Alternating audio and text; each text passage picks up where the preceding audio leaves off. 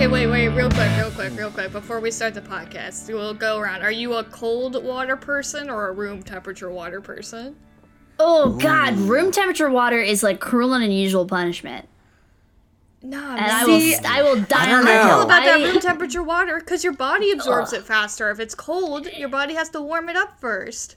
Nope, I. It's I, tricky. It's tricky. It depends on the context. What do you Room mean? temperature feels like licking cloth, and I will not Oh, explain it it goes further. down smooth and refreshing. Because if you're like really, if you've you've you've got a powerful thirst, and you just got to get like as the greatest volume of water inside of you as quickly as possible, that's when room temperature water.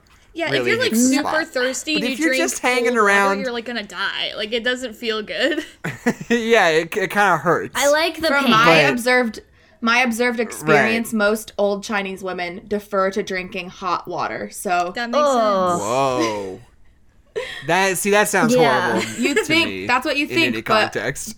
the older I get, the more I'm like, I kind of just want a glass of hot water. Can someone give me a glass of steamed water, please? and that's my cultural experience, and Steamed I won't let you erase it. Don't silence her, Jackson.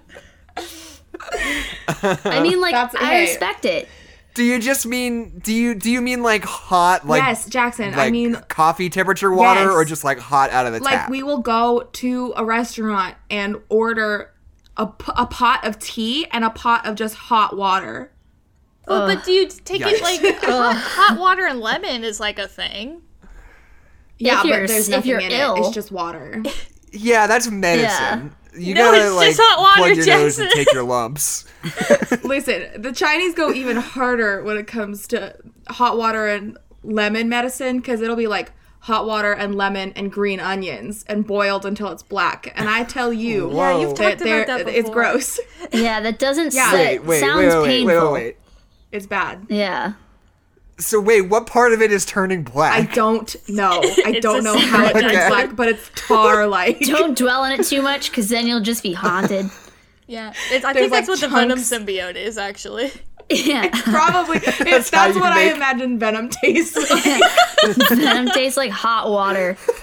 with green onions in it. Uh, hot water with green onions. See, weirdly, I'm more concerned like with lemon, fine. With green onions, fine. It's the it's the combination and that's making and my like skin a crawl. sweet like honey is in there too. I'm pretty sure it's so bad. Ah. It's the worst. Are we gonna have to set up a taste test man. eventually? If you want, Let's I'll get have Ping come and cook for hey, us. everybody at home, we're gonna make play along. hot gamers. water with onions. You can do this right from the comfort of your own Yeah, kitchen. Rachael Ray, scoot the fuck over. It's our turn. We should do a cooking channel that's all about hot water. yeah, Uh, just Sue ways Chi- to enjoy weird hot Chinese water. recipes. yeah. Keisha, can we get like your grandma on the show to just tell us recipes? maybe she's technology is not her friend, but we can try for sure. Can we try to get her to figure out how Skype even works? She FaceTime already a problem. I'm gonna go ahead and perform our intro. I'm sure that we've begun the podcast by now, but I'll Oh, just I'm say sure. now that hot that- water that was a good discussion. Yeah, hi, welcome to the show. The show's called No Nerds Allowed. My name's Jackson McMurray. My name's Adeline McMurray. My name is Keisha Rhodes. And Meg, you can say And your I'm if you want Cos. to. Okay, I was like, and I'm Cosmonaut Meg. We like we to do this every time we have a guest. We I like to just keep it go spicy. and expect them to understand what's happening, and every Yeah. single intro is just us explaining the intro to the guests that we have. Yeah, I feel it's like good. it should be our this. courtesy to introduce. people expect it. guest. No, because here's what I'm gonna say. Hey, Cosmonaut Meg, what what what are you up to? What do you want to plug on our show right up top? Oh boy, so I uh, am on Twitter all the time, just very terminally online. You can follow me at Megan's the Worst. Uh, I also am a part of a little channel called the Cosmonaut Variety Hour. Uh, and I also have my own little side channel called the Cosmonaut Corner, where I put up videos whenever I feel like it. Hell yeah. So, It's a good schedule to keep. good, good, good. Good Yeah. stuff. Today is a landmark day because we're discussing the most important film of the 21st century. Despite it taking place in the previous one. You see what I did there? Because it's called Ah. Wonder Woman Intrigue. 1984. All right, fro- all right, fellas. What? All right, what- brothers. brothers. What? How do we? Countrymen. We gotta. So I let's just say I have taken three pages of notes on Wonder Woman 1984 while I was Oh watching my it. God. I- oh my god. This is my second time watching it. First time Christmas Day. All right. Okay. We, our family, we're of hanging out. We're opening presents, spending good quality time. Hit the afternoon, we're all kind of doing our own thing. We decided we wanted to watch Soul, like in the evening together as a family. And I was like, I don't have anything else going on. I'll unwrap this nice little Christmas present Warner Brothers left for me under the tree called uh, Wonder Woman 1984. Uh, and, you know, it was not good. And it pretty much uh, i'm just gonna say it right like it ruined christmas Is that is that is it fair to say that it ruined that's christmas That's a very that's a very fair statement. That's yeah, a Christmas very was fair canceled this year, but Yeah. just like kind of like in the middle of it, like 2 p.m. Christmas was just canceled. They just and I think they all decided got that email from not to, yeah. just like Holiday cheer came to a screeching halt Yeah, in the just like, hey, sorry kids, Warner Brothers really screwed the pooch Yeah, on this one. 'cause Uh, Wonder we're not Woman killed Christmas, Christmas. anymore. We might not have it next year, just because Wonder Woman. Yeah, historians will look back on on Christmas 2020 and there'll just be a little asterisk that says redacted. yeah, you know. yeah. And they're like, "Why? What happened?" And then then uh, Diana Prince will be there because she works at a museum, Oh. and she'll be like, Uh, "That's my bad, guys," but in an Israeli accent. you want to know there are of course there are many things to be upset about this movie with but you know what weirdly st- like sticks in my craw the most is that it has been 70 years since the last Right. time we saw this character in canon and she is just just Exactly chilling same. like she doesn't seem to be sad she doesn't seem to feel any kind of ennui about her situation she's just totally chill and like ready to like go to work every morning without any problems. Yeah, sh- and then she's just neighborhood later Spider-Manning when she engages in some sort of emotional arc she's like this is the only thing that has made me sad in the last 70 years. It's like why? It- it's just insane to me World that War we're expected to believe that nothing has happened to her between Like, and to- to your point- 1911 and 1984. Like d- d- like adding on to the 70 years thing because this is a, a glaring question i had yesterday while watching this movie Right. Uh, uh did she just sit out on world war ii yeah. and, and the korean war and Exactly. vietnam yeah, there's a Diana, lot of wars that happen. Like you were just The living Nazis out your, here. your Can you help fucking us, Wonder Woman? museum Hello? fantasies while people were dying. Yeah. I mean, like, But then she's like, oh, Yeah, "Oh, but some people Diana's are mugging a just like- jewelry store. That's where I draw the line. Like, yeah, I've gotta this is intervene. where I on In a draw that. mall, the We line. can't in a let mall, the jewelry mind store you. get white bread. America having the time of my life. because malls, the 80s. It's true. It's such. I okay. Is it in the first movie? Are they like Diana? If you go to the not Amazonian world, you may never return. yes. Is that a thing? Yeah, that was okay. the thing. It's a Yeah. dumb thing, but That's it's a thing. stupid. Because like now she's just cursed to roam the earth forever. Yep. And just watch everyone she's ever known or loved die. No, I It's a wouldn't- So I can miserable see why- fate. Like, I Right. mean, I can see why she wouldn't want to like create any new relationships. Yeah, I mean, like, I get the whole, like, you know, circles, keep my circle small thing. Like, that, like, I mean, there's so many, plenty of better things in pop culture where someone lives a very long time and they're sad and it's it's portrayed in a much more eloquent way. Uh, and it, oh my god, I just, like I said before, I I was physically pained by this movie. like, I, it's just. Heart palpitations. I, yeah, I just even coming up with the words to find right now, the anger and and just rage. I just ah, 'cause it's like what bothers me- Like if I could just scream into a bucket and just record that, that would be my review. Right. yeah. Which I have done. PR Screaming into buckets is very it's very effective. It's very helpful. Find it on our Patreon. Meg just screaming into a bucket. We don't have a Exclusive Patreon. Patreon content is just me screaming into a bucket. I would absolutely pay premium dollar for that. Like, oh yeah, that's worth five dollars a month. Absolutely. And look, I might, I'm definitely gonna want to listen to it again next month. That's what keeps me subscribed. I keep coming back to that well. Just for yeah, it's the same scream every month, but you know. It's like how I'm subscribed to Disney Plus and I only watch Who Framed Roger Rabbit on it. That's what our Patreon is like. I just watch Who Framed Roger Rabbit on a continuous loop every single day. Jackson, you just read me for fucking filth. like that's what? That's but that's what I that's do. That's exactly truth. why I have Disney Plus, isn't Yeah. Who it? framed Roger Rabbit is a is a blessing, and Yeah. whatever way you need to ingest Roger Rabbit and that car. What's the car's name? Taxi Bernie. I don't remember. Yeah. Um, taxi I love that little car. Yeah, and you And know he like what's a- drives through the. Sl- And you know what's like the best part is Who Framed Roger Rabbit is actually a pleasant watching experience. Hell yeah. experience. Yeah. There's no part of Who Framed Roger Rabbit where I feel like I'm going to jump out of my skin if the movie doesn't end within 30 minutes. and it's gonna Like- keep And going it has for clear like another stakes. hour. yeah. Like I Who Framed just Roger Rabbit has interesting characters. well and you know what developed they want. It has it has very like clear, you know, start middle finish. You've got a great villain, a great villain. The villain. is intimidating. Yes, terrifying, which unfortunately Wonder Woman 84 does not have.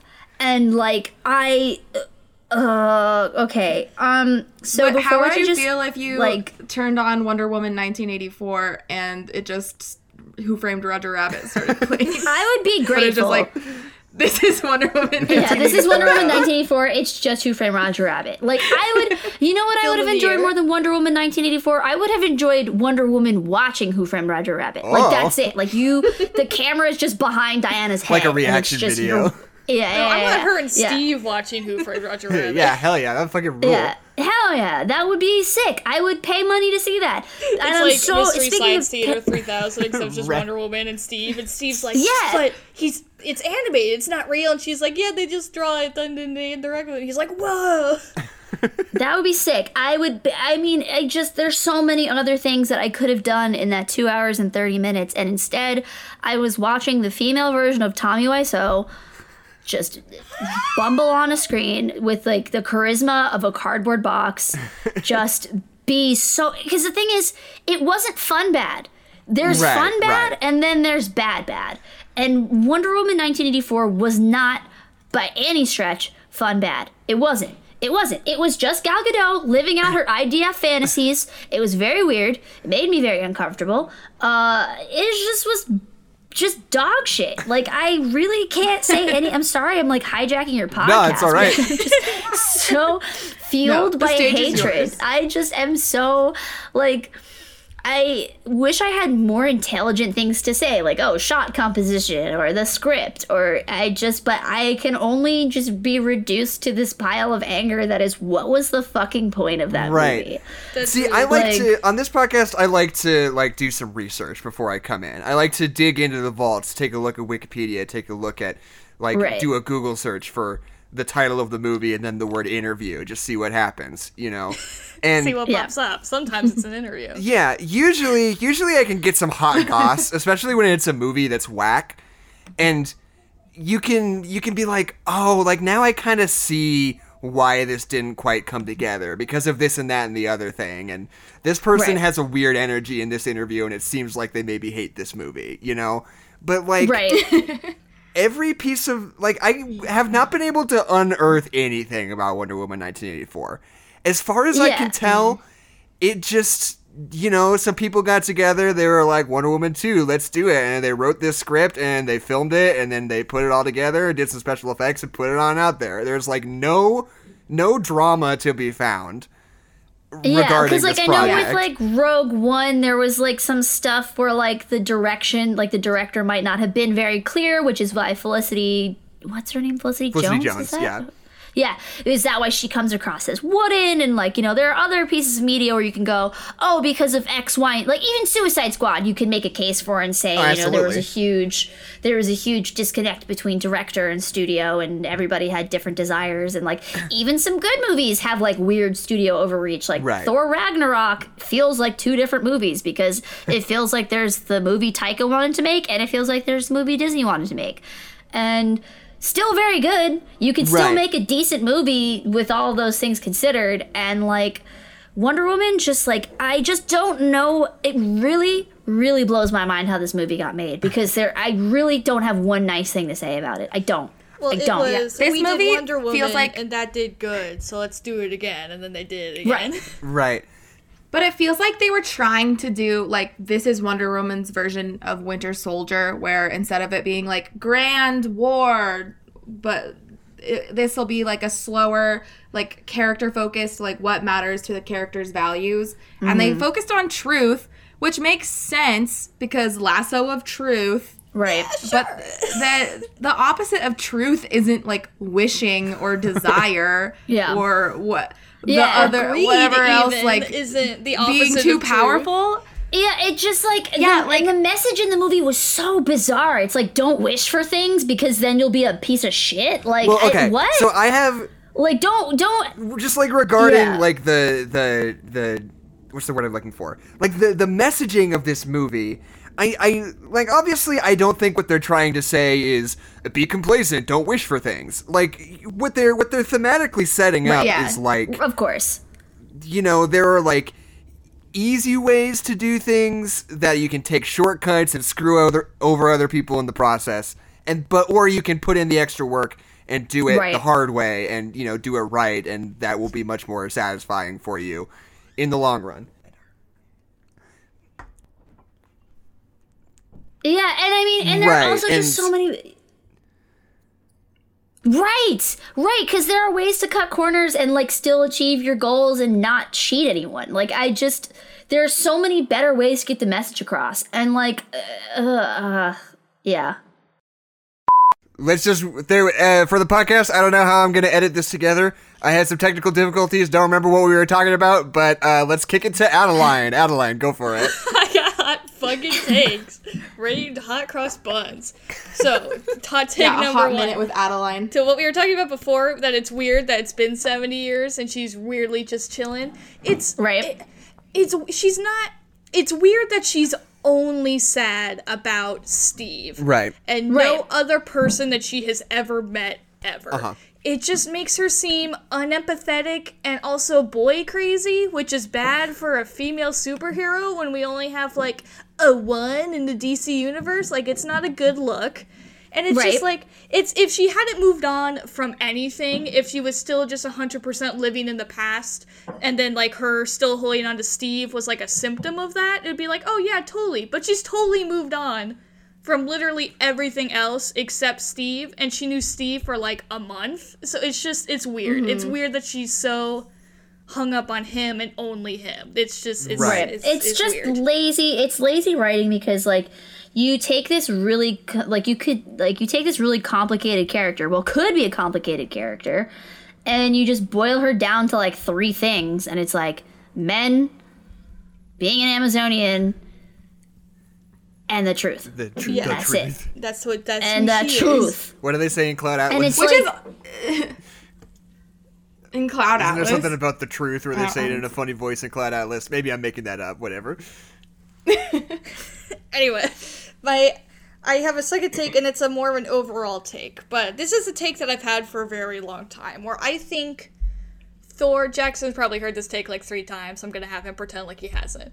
I think Thor and Wonder Woman are extremely, extremely, extremely similar characters. They're both based in like mythology. They're both like very serious, very out of touch with the time that they're in, and comedy ensues from that point. Like, and the thing about both these characters, originally, like in their comics, like in their OG comics, they're very like silly characters. Like they're light-hearted characters. And then in the modern like movie interpretation of these characters, they're very very serious and they take themselves Right. so serious. And it's so lame and boring and you don't care about them. Like I struggled to care about Thor until Thor Ragnarok when they let him Right. be silly and colorful and funny and like just do things and wear his stupid helmet and fight the Hulk. Like when we got to do fun things and be silly, that's when I really started to care about Thor. But Right. they can't. And so I thought that this movie was going to be Wonder Woman's Thor Ragnarok, where she would get to be silly and we would have the invisible jet and we would have the crazy 80s aesthetic. And when I was little and I would go to the library, I would get the comic, the old mm-hmm. Wonder Woman comic books from like the 80s. I think it was actually the, the, the quote unquote the new Wonder Woman series where she like renounces her powers and like becomes a detective. Yeah, it's good and stuff. it was very much aimed for girls so she's like always in like these outfits from like the 70s with like a white leather detective coat and like boots to match. Like i love that shit. That's what i wanted this movie to be. I just wanted them to have fun and go crazy and be silly Right. but we can't i don't know if like they just can't make wonder woman silly. And of course there's gender politics in it of like would they take a silly female character serious? And like of course that's an aspect of it. But i just i would find wonder woman so much more interesting if she didn't just have to be so stone cold serious and take herself so seriously. Like we get the invisible jet in this movie but how we get it is so stupid because in the most just like ridiculous, obtuse way possible. The entire Yeah, entire she's just that like, scene um, could have been cut from the movie, and it would not have made a difference if it was there or not. It literally there would have been no reason for it to be there at all. Right. And yeah, it's just yeah we have to address just like the only time I think ever, and as far as I know, ever in history, that any version of Wonder Woman has had the power to turn objects invisible just because. She, like Yeah, the- but only the jets one time ever in history they're just in an airplane and she's like, "What if I uh, turn this invisible? Would Made that be it sick?" invisible. And they're like, uh, "Yeah, I guess." No, sure." Jackson, she said in one throwaway line that her dad could do it, so of course she could do it. Check this out. My Oh, dad so taught Yeah, me my how dad to do taught Wonder this. me Woman? this Hey, Wonder move. Woman? Hold on we have never second. talked about your dad before. Who the fuck is your dad? What are you talking Yeah. about? Why are you turning a plane invisible? Yeah, it just all for your hey, my my newly back from the dead boyfriend. Let's steal a fucking plane. Like what? Like there's just so I just why did they have to make it like that? Like why? And then also like why is she playing museum director woman? Like what? You could have settled on any job in the world and you decided to just like Cause she could have outed herself at any time. Like she's this like ancient being basically, and here she's working at a fucking museum. That's like being like that's like speaking a second language and then taking a class in that second language and just showing up being like, I already know all this shit. Like, Yeah. it's just, I don't understand it. Like, I Well, just, thought there's so many gonna things she could be doing. What I thought they were gonna do with the jet is I thought they were gonna pull like an Incredibles, where like when like uh what's her name? Uh, what's the mom from the Incredibles? What's her name? Elastigirl? Miss Elastigirl? Helena, Helen, Helen, Helen? Parr, where she Yeah, goes Helen. and she like calls her old army buddy, and she's like, "Oh, we know that you were in the army. I hear you got planes. Can I have a plane?" And then she gets a plane, and you're like, "All right, she knew somebody from her past, and she got a plane." Right. Right. It's like, fine, whatever, moving on. That's- yeah. And you have this character who's existed for 70 years. If you just told me she has an old army buddy that owns a plane, Right. I'd be like, "Great, I got Right. it. Let's go." She- but instead, it- they have to steal that tracks. Yeah, like I'm going to use my museum ID to, to somehow use those credentials to get into this air base, like steal this mm-hmm. plane, and it Steal a never plane comes from up the again. Smithsonian. and like also keep in mind, like in Batman versus Superman, I think it's Batman versus Superman. When when Bruce Wayne looks her up, this woman has been off the fucking Right. grid. Like there's been no sight of her since 1911. How is she doing all this outlandish shit and she hasn't been caught? Right. What? And- like no one like It, uh, yeah, it, just, makes no sense. It just also speaks to the fact that she has absolutely no inner life in this movie. Like, Yeah, there no. is absolutely nothing different about her or her situation at the end of the last movie and there is at the beginning of this one. yeah. Like you said, like if you could be like, "Oh, Yeah. I met somebody in the 30s who was a pilot and could give me access to a plane." That would be cool. It would give her some sort of you know, context in the world, it would make her not be like she just fucking skipped over 70 years and just presumably was just like sitting around reading books that whole time. I don't know. Like what what did she do I do? wish that they what did- she do They should have- the 60s They should have done. They should have done a a Wolverine. Uh, X Men Origins like montage through every war in Yeah. American history, but it's just her drinking wine at a table by herself. yeah, I would have loved that. I actually would have loved Yeah. that if like they just showed like Diana willingly sitting out. Like if they explained her willingly sitting out and like not to like completely jump tra- like trains here, but like let's talk about the first 15 minutes of the movie. What the fuck my was God. that? Oh my god, What the was movie that? literally it starts served with no Diana being purpose. like, "Let me tell you the time when I let me take 20 minutes to tell you the time when I was 7 and I entered the And I Olympics was better than and I could have won cuz I'm so much stronger and cooler than everybody when I was 5 years old than Yeah. all these warrior women are. Fuck them. I'm so much better than them." Uh, but I like I, it's what and, and this is how I learned that you should tell the truth. And it's like fucking what? Yeah. But like, first of all, that whole There's thing so is many- dumb. Her up the lesbian mom thematics has of to the tell her that being truthful is good, but she didn't lie Right. or break the rules. Because first of all, you never told us the rules. She like got held back Right. and like used a shortcut and then got back in front of everybody. And like that's not cheating. You just you just got around. Like she you found a shortcut. up. Sh- yeah, she- exactly. and they're like, fixed. If anything, she should be praised for her creativity and her and her insightfulness to make the best out of a bad situation. It- and instead so it's like- much- in like nerd culture there's been so much conversation about female characters and how men will say that female characters are overpowered for literally no reason like i saw Right. I, there was a tiktok of somebody breaking down like because people would always say that Rey was overpowered because she got into the millennium falcon and just drove it like she always knew how to fly and that was overpowered but then they were Right. looking at anakin was seven years old and he said he knew how to drive a thing and we trusted him Right. and He luke did was know how to pod 17 he said he could drive Yeah. a And thing said and we trusted and it him got in a different kind of chip. It was like, now this is pod racing, and it wasn't pod Yeah, racing. Yeah, exactly. And then and then Luke was like, I could drive a thing, and then we trusted that he knew how to drive the thing. And then Rey was like, I know how to drive the thing, and then she drove the thing. And we Suddenly, like, everybody's fuck? upset. Yeah. Yeah, And that's But what this I is like love the about opposite of that. This makes no sense. Where she's eight fucking years old, she's entering the Olympics that these other women have been training their entire lives for. And she just Right. fucking wins it for no reason. Like it's just it's so unrealistic. and also like we don't need to go back to Themyscira. We know yeah. we've been there already. We don't care. Like it just like for me like all the scenes in Thor Ragnarok when they go back to like to Asgard, it served a purpose because it was part of the plot. Ragnarok Yeah, because was something happen. else was going on there. Right. There was something that that tied us to that. We didn't need to go back to Themyscira. That was strictly just because the writers didn't know how the fuck else to tell us, "Hey, cheating is bad. Don't do it." Yeah, as if Don't we didn't already know Like, that. Yeah, like we, uh, as far as I c- am concerned, most people who watch the film are not six. Like that, they're old enough to understand right from wrong. legally like I they're truly, 13 years old. yeah, legally they're 13 years old at least. Like it just and like it, was just such a confusing, boring opening. Right. Like it was I'm sorry, it wasn't even confusing. It was just boring. It was so lame. It was like, okay, cool. A bunch of women doing sports.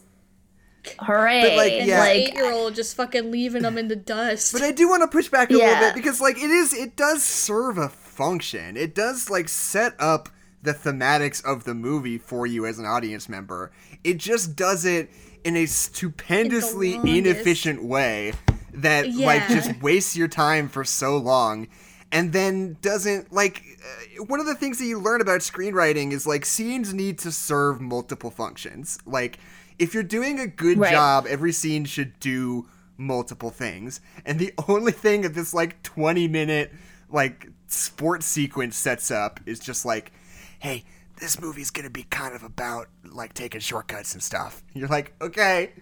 Like you could have cut that down to like a minute and 30 seconds and we would have been fine. Yeah, I just think you could have cut it out entirely. Like, I would love to see just like a not would love to. That's a little dramatic. I would appreciate a an edited version where you just take that scene out. Just take that 15 minutes out. You shorten the runtime a little bit. The movie still makes sense. It's not like it doesn't make sense if you take that 15 minutes out. It doesn't do anything because fast forward to like later in the movie, she talks to Steve about that golden armor. We see that golden armor again. You know what I mean? Like we because we see it, I believe, in the in the first 15 Yeah. minutes when like they're doing all their stunts and shit. Uh, and then we see it again when she's talking to Steve, where she's like, "Yeah, there was this very great fighter. She stood back and fought all the men. Like, good for her. uh, like that's there. You know what I mean? Like that's that serves its purpose. Right. So what was the fucking point of the first? I just don't. Yeah, and I can't. I really just.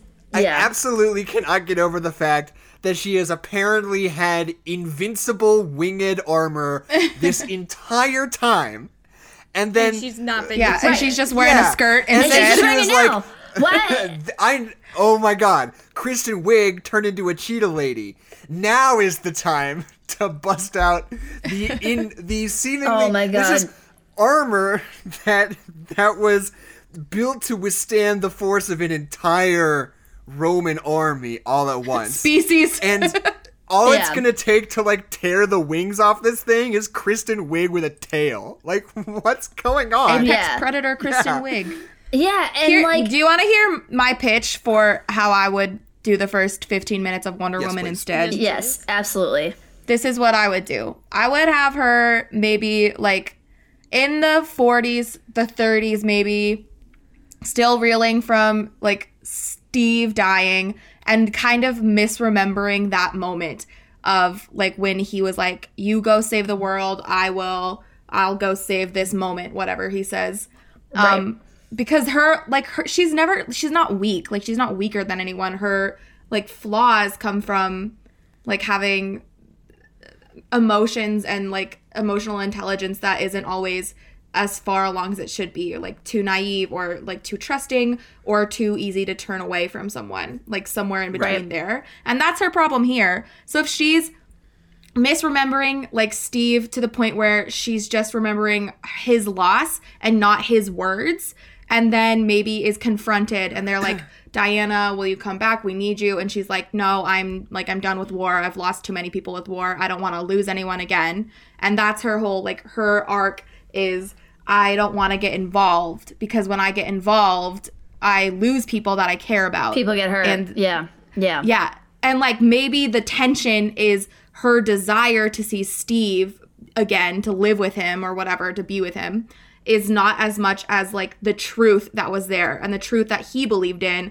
is you are great for this world, and my life is not as important as all of the lives that you could be Right. saving. And that's her misremembered truth. I think that would hit Yeah. more the like tone and the theme that they were seeking after, but instead they were just like, ugh, I really want a boyfriend. Yeah. yeah. But Where's my I had to fight man? more- I had to fight Ares, which uh, I guess we're not gonna involve any other gods in a direct Except for one that way we're in this movie. make up to be like well, god s- sort of reference, but it doesn't ever Right. appear. So- yeah, okay. it's yeah. I feel like a lot of this sort of stems from the problem that I, I was saying before we got on mic. Like Gal Gadot has a supremely specific, like narrow, laser focused persona, right? And it, just as an actor and as a movie star, you know, like she doesn't have a huge body of work, but it's basically like Wonder Woman and her role in the Fast and Furious movies, and when she was that character in Wreck It Yeah. Ralph too. And like maybe oh, there's some other stuff. Oh, but yeah. that's the only stuff that comes to mind. Like, and I I don't I want to push back a little bit on the idea that she just can't act because I think from my own experience of directing actors and trying to act on screen, charisma is stupendously difficult and a genuine talent, I think. I I'm gonna steal a take from the Blank Check podcast, uh, where one of that one of those hosts, Griffin Newman.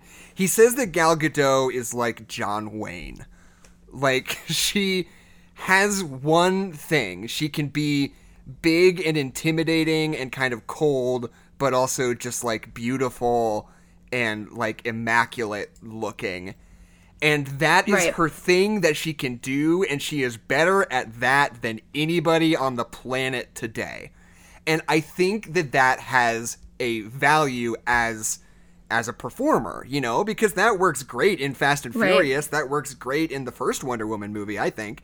But this movie fundamentally requires a certain amount of ennui that I just don't Mm-hmm. think Gal Gadot has has the range to pull off, you know? And I don't want to turn it into like, oh, Gal Gadot can't act, because I don't think that's necessarily true. I think this is just a certain type of performance that's outside of her skill set, like entirely. Mm-hmm. And I do think Yeah. like the scenes yeah. where she is interacting with Chris Pine do like sh- showcase that she has a lot of Right. talent. I think that those scenes are like the only scenes that make me feel anything. Right. Like when they said goodbye, I did like cry. she really I cried. sells okay. that moment.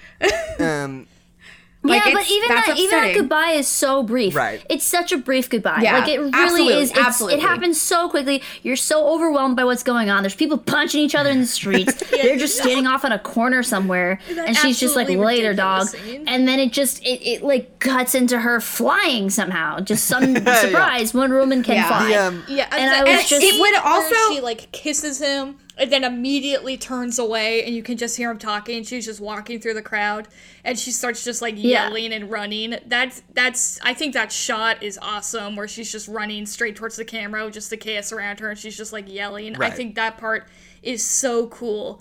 And then it's immediately ruined by that weird long shot of her running with her superpowers, but it's the weird bad special Yeah. effects that this movie has. And then she and just also like Oh, the learns special effects are just it's like because she's heinous.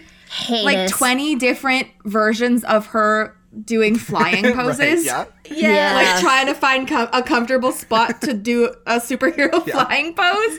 Right. This movie absolutely does not know how to budget its time. Right. Like it just if if time was money, it's just given everybody as much money as they want. Like it's just oh, you want to do you want to like talk about his son? Here's so much time to talk about his son. Oh, you want to talk about Kristen Wiig? Here's so much time to do that. She learns how to fly. Here's so much time. they get in a jet and they fly somewhere. Here's 20 entire minutes to do that. Right. It's just they don't know how to budget time. so Jackson, if you had to drink one soda for the rest of your life, it would, Dr. yeah, Pepper. it would be Dr. Pepper, right? Like I think that's everybody's answer, Yeah. Dr. Pepper. What is That's not my answer. I just knew that was Jackson's What's your answer, Keisha? Milkis. I Milkis. I I, love would drink root beer. Milkis. Not oh, Milkis is good. I love Milkis. That you also get different flavors. Would it have to be the melon one? Because the peach one's pretty good too. Isn't there a strawberry one? Yeah. okay, I choose melon Milkis. Soda and milk weirds me out. I don't like cream soda. Something there's just like some inherent dissonance to the idea of like there's milk in this soda weirds me out. Don't not into it. but cream soda, like that you'd buy in a can, like A and W, is just vanilla flavored Well, soda. right, right, right. right. I, don't- I don't mean Milk that. I mean We're like a cream like a true family. cream soda where somebody pours half and half in it in front of you. What about like a root beer float? Well, what about like an You don't like a root Italian float? soda? Yeah. Exactly. Ah, Jackson. Jackson, I think you're just lying to yourself. I don't know. I, I truly don't know. Calpico, yes, Cade. Calpico's so good. But like I feel like I'm kind of lukewarm on root beer floats too. Nah, man. Maybe it's Like, because I don't you're hate- drinking lukewarm root beer floats. It's not their Could be. intent. I don't because I don't hate root beer floats, but I would never be like, oh, I'm gonna make a root beer float for myself. I'll treat myself. Like I just I wouldn't go out of my way to do that. I don't know. Well, I'm I think sorry you live for a you. sad little life, Jackson. I don't think I don't think milk should be carbonated. I'm gonna put my foot down. Whoa, whoa, whoa, whoa. Well, then you're not invited to our Milkis party. okay, I don't want to. yeah, Sounds we've had like several mucus. Milkis parties without. we have. you were there and you were not invited. Maybe melon Milkis just isn't the one for you. We can try out different ones. See, like, can you not hear it as it comes out of your mouth? That melon, the phrase "melon Yeah. milkis" just sounds really horrible. No, I think it's great. We'll have a Milkis There's a taste yo- test There's one that's just yogurt flavored, Jackson. That one would be really Oh, challenging no. for That you. sounds like the Oh, worst thing in the world, it's Keisha. yummy. It's good. It's good. The Asians love yogurt. I don't know what to tell you. we have so many I always think- variations. in my mind, I'm always like, ooh, yogurt. Yogurt sounds so good. I can get like strawberry and blueberry yogurt or like vanilla yogurt. I'm always like, oh, that sounds so good. And then I eat it and it just tastes like yogurt and I'm always disappointed. Mm, I love yogurt. Frozen yogurt's delicious. How about frozen yogurt in a root beer? God. I just had one of those like moments where the the weight of the pandemic crashed down on me so hard when I realized that I definitely haven't had frozen yogurt in like god at least a full calendar year. I know. Like how whack is that? I have had frozen yogurt in the past six months. Oh no, Keisha, what'd you do? I took a student out to get frozen yogurt and we sat at the park and ate it. Oh, okay. That'll do okay. it. I know, very ex- very outdoor. exciting, very scary. Okay. Back into Wonder Woman. Yes. I we we've done some talking about like the messaging of this movie and like whether it's like oh you should do Yes. things the right way and not take shortcuts or like you should just be complacent and not worry about it. Uh, and I think one of the I think the moment where that gets so muddied in this movie is like it's very clear that they're setting up this like monkey's paw thing, right? Where they're like, "Oh, Right. I wish for this, but it. but there there was an equal and opposite reaction, and this happened instead that made it turn out to be a bad idea." You know, that whole sort of thing, right? And then when he gets on TV and is like, "Everybody gets wishes," all they show is people being like, "I wish all Irish people would get fucked and die." and you're like, "Well, hold on, Yeah. how's that a monkey's paw? I don't know what the what the push and Yeah. pull of that is." Yeah. Like, Yeah, what's the that one where he's like that to the one where he's like, I wish you would drop dead. Yeah. Like and it just What? it paints this thing of like, oh, and if you give people what they want, they're just gonna. It's you know, I mean, I you know, I go back and forth about whether or not it's fair to like extrapolate to this level, but it's almost like if you give poor people money, they'll just spend it on dumb shit and won't help themselves, like that sort of idea, you know, and Which is- like. yeah. It's tricky because it seems like the it, it was very possible for them to go the route of like Diana stakes her claim that all human beings are good no matter the circumstances and they deserve to be saved. Um like you could challenge that by being like, "Hey, look at all of these people and they're wishing for things that are selfish. Is it still worth saving them?" Which I think is a good way to challenge her character from the last movie. Mm-hmm. Right. And like okay.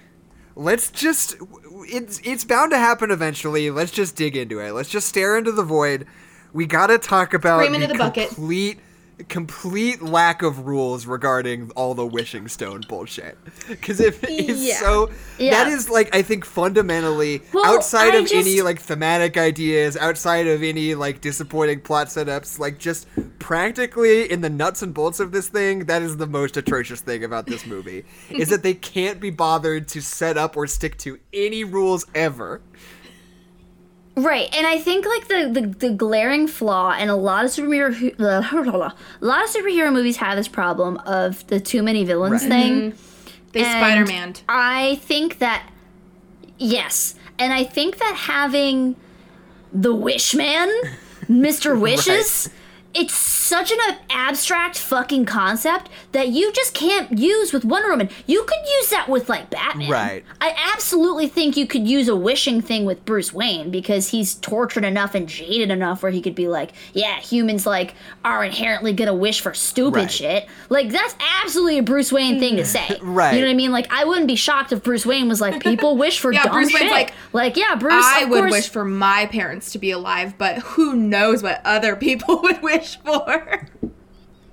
Yeah, and and I know Bruce would know the the the weight of that Right. decision. Where I think like with Wonder Woman, she's not capable of that. It's just have her fight a big bad. That makes sense. You know what I mean? Mm-hmm. I just don't think that Wonder Woman has the depth for that. And this again, this could be my lack of understanding of the character. I haven't read the comics. You know what I mean? Like I was you know, always had the the wrong belief that Superman was very boring because he's always fought big bads and he's never had that like real character piece moment.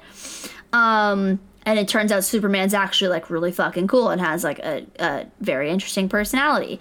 Um, it just depends on who he's fighting, and it depends on what his the stakes are. You know, I think every hero has their strengths, and I don't think that uh, with Wonder Woman to go with such an abstract concept like that, it worked out for her because it just didn't make any sense. It like it just felt really the stakes were so low.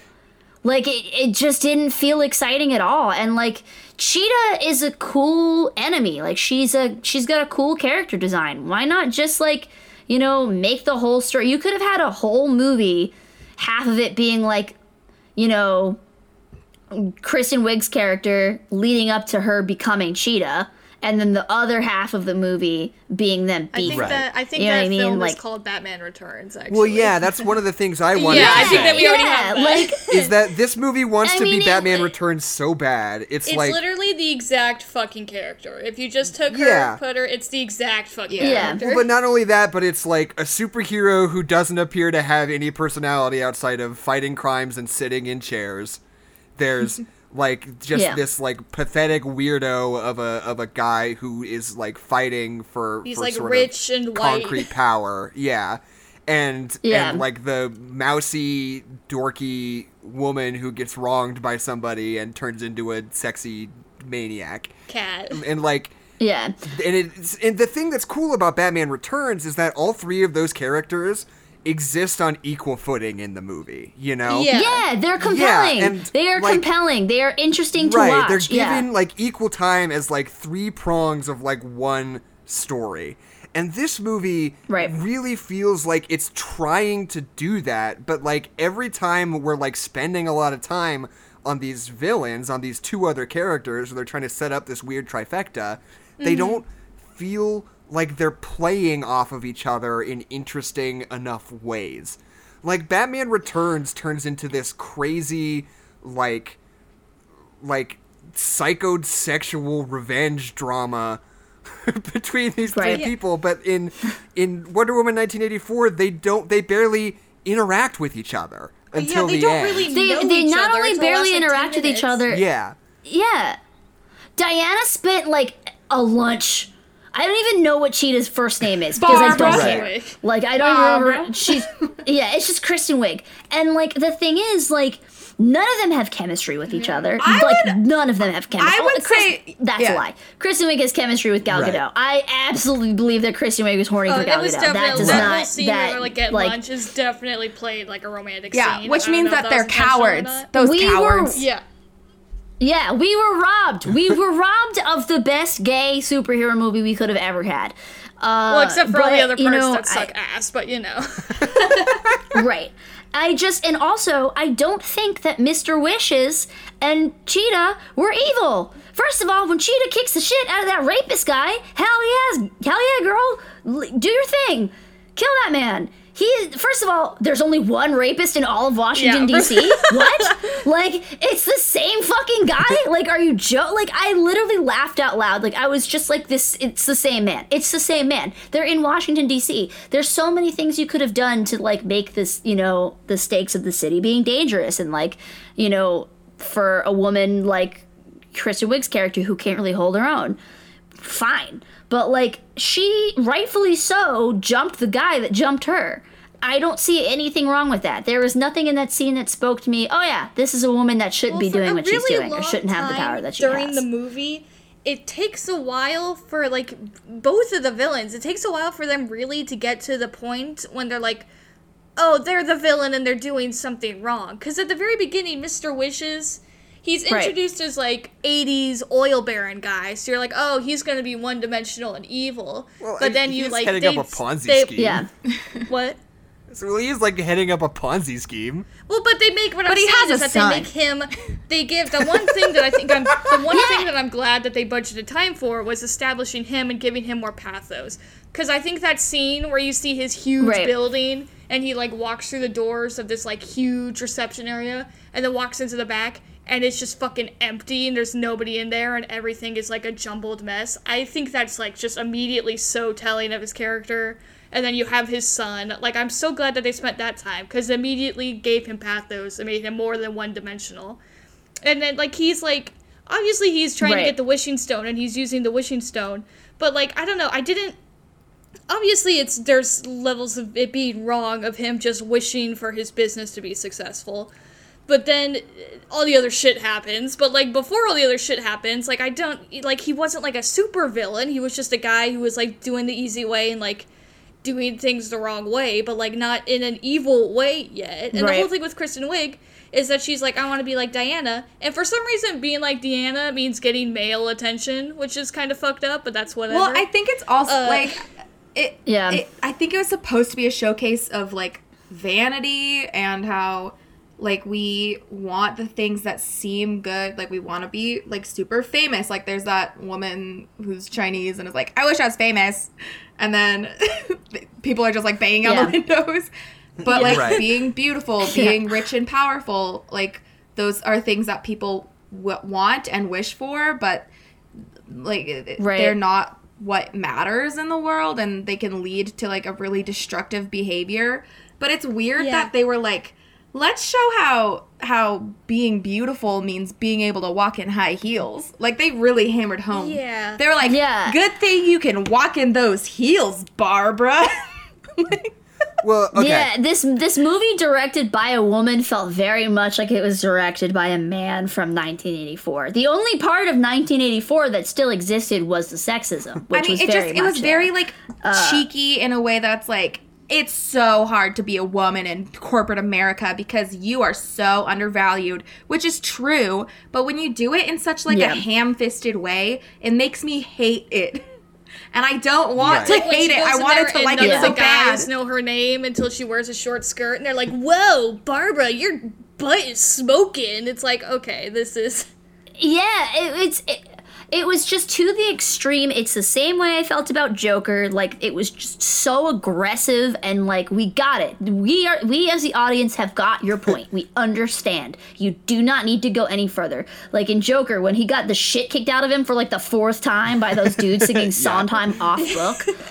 Jesus Christ. Um, I was like, I get it. Gotham is a scary place. I am not stupid. I understand that. As a as the audience, I have understood that. Can we move on? Like I just don't like when directors insult my intelligence and think that I as an audience member need to be like spoon-fed this this concept and like, like as a woman, I don't Yeah. need to be told about sexism, but do we need to spoon feed the male audience what sexism is like? Because I kind like I I hope not. I hope that's not why they did that. You know. and it's Yeah, also like- just in like you know, it's it, it's just, yeah. it's just the like she, the, like, the The, cheapest the thing ways. with the high heels is that that's one of the things that she admires about Diana is like how she, uh, uh, from her point of view, Wonder Woman fits into that like perfect businesswoman in the high heels, even when she struggles with that.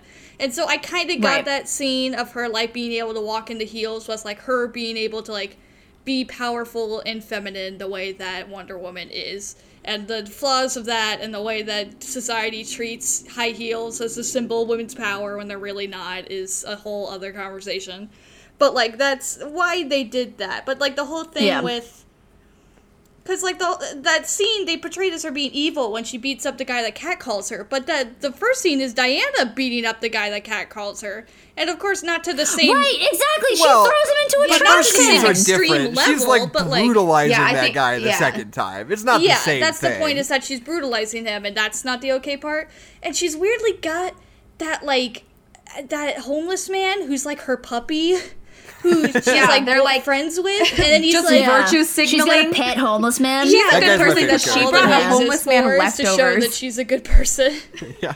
which is just Uh, a whole other thing. It's okay. just, it's just Yeah. sloppy. It's weird that they do it. I feel like they do it in an ineffective way. They're either ham fisting it or like villainizing people when I don't think they be they should be villainized. Because like the whole thing is that she loses her humanity in order to be feminine and successful and feminine, and that's fucking shitty. Like I don't like I don't know. Whatever the whatever way they did it, they did it poorly. I don't. know. Kristen It's Wiig's character is kind of like if they combined Electro and like the Goblin Jr. in Amazing Spider-Man 2. like ki- like her character arc is very Oh, very God, much I haven't seen that movie, so- like nerdy encounters the hero. I want to be just like them. magic happens via uh, eels and or stone. and yeah, then, except that movie is good, so fight me. Okay, Yeah. but I'm I'm just saying, don't you think that their character arcs are like the same exact Yeah. thing? And then she get turns Well- into a weird mutated monster at the end. Right. I just, I, I, I do agree. I just wanted to stand Yeah. up for the fact that I think Amazing Spider-Man 2 I know. good. I'm not. can I'm me. not. good. I'm not calling out. Uh, I'm just saying it's the same, but it's not I- as good. Because I'm not Uh, scared of Kristen Wiig. Can I just say that, like, with speaking of Kristen Wiig, and this is gonna sound kind of mean, uh, and I said this yesterday, and uh, I felt kind of bad after saying it, but I just don't think Kristen Wiig is sexy enough to play Cheetah. I just don't. Um, There, is- and not that Kristen Wiig isn't a beautiful woman. I think she's a very attractive lady. I just don't think she has the chutzpah to play a villain. There are some actors that are so naturally good at playing the villain, and they're not necessarily conventionally attractive. Like Tom Hiddleston plays Loki like a glove. Like that man was born to play Loki. He's so good at it. He oozes the character. He is the character. Like there's no doubt in your mind when you look at Tom Hiddleston go, yeah, that man is that's Loki. That's Loki. Like it's just so natural for him. There was nothing natural about Kristen Wiig's performance.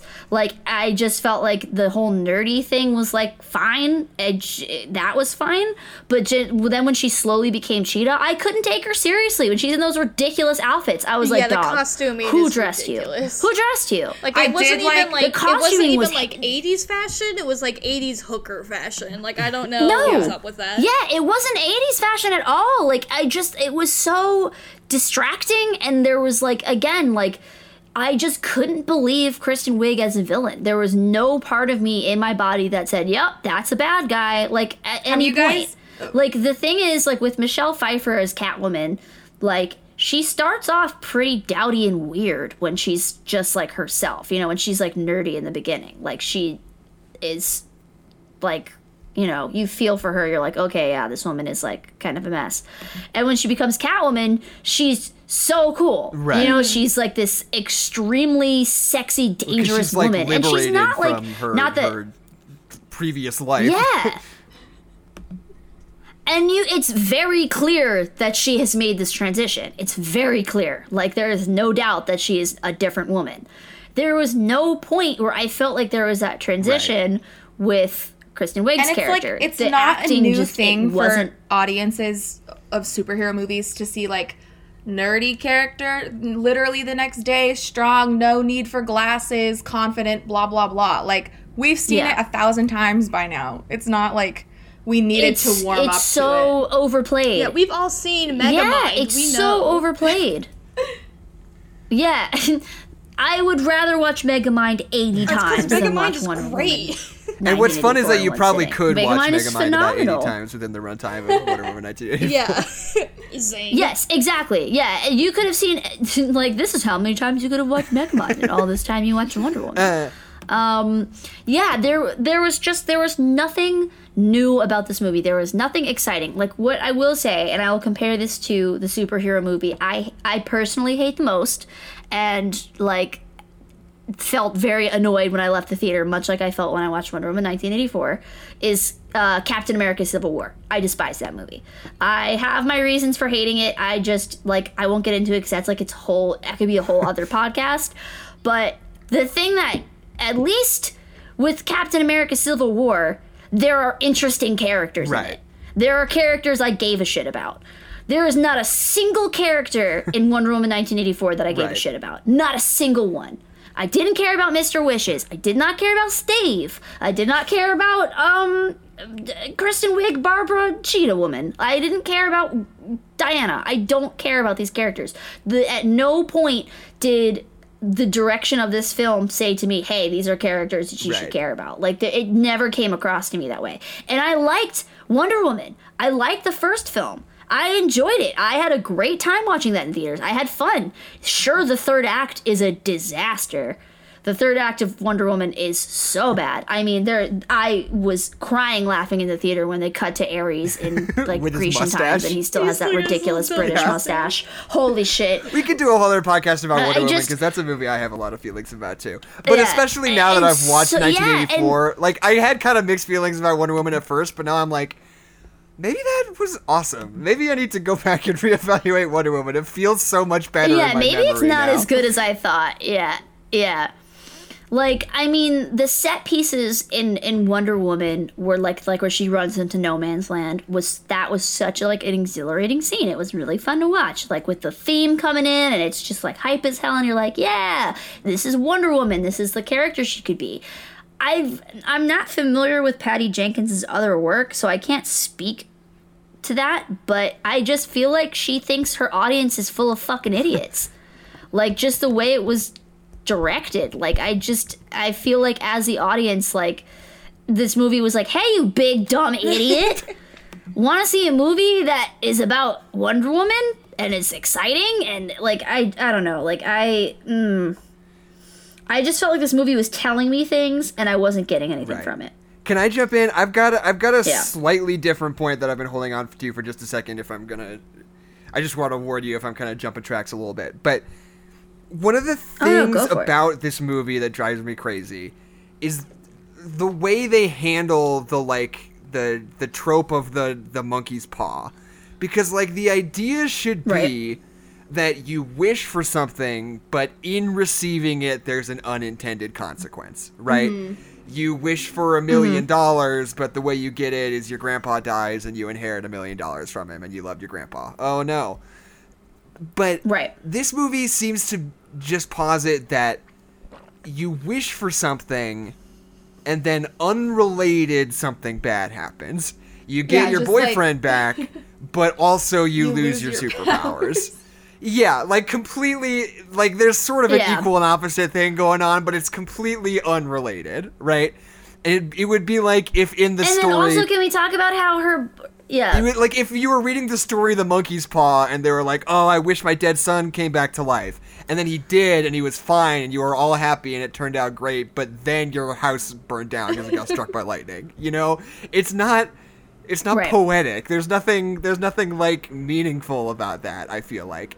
And I feel like Yeah. one of the ways that this movie not only is that a weird idea, and it's especially weird where it's like, is he is he like is he the one who's deciding what people get taken away from them when they wish when he becomes the wishing stone later When he becomes Yeah, a that's stone, what he- there's a part of He's me like- deep down that wants to go Unclear. off to go Well, off I'm on the logic sure- of all the wishing stuff so bad Like that's what he's ahead, like whenever he's doing it, he's like, "Oh, I Mr. President also Ronald Reagan, I have a lot of thoughts on Ronald Reagan." But Ronald Reagan. he's like, uh, don't you wish that you had more nukes? And Ronald Reagan's like, yeah, I do. And he's like, okay, Yeah. then I'm taking the presidency. Tee. right yeah and like, that's And I feel like one of the ways that this movie like fundamentally fucks up its whole shit is that they're so into like the concrete ideas of like you wish Yeah. for this, but then this happens or this gets taken away from you. There's such a, a literalist idea to this like give and take. And but the only person who seems to be exempt from that is Kristen Wiig. For some reason, she she wishes to be just like Wonder Woman, so she ends up being Right. graceful and beautiful and people like her. But I I guess the trade-off the- is the that whole- she's her- her slowly becoming yeah. evil. Her Yeah, monkey's like, paw was loses that she becomes empathy. a I don't know what- I don't know what the sociopath. monkey's but, paw like when you become a her wish. sociopath, you don't know that.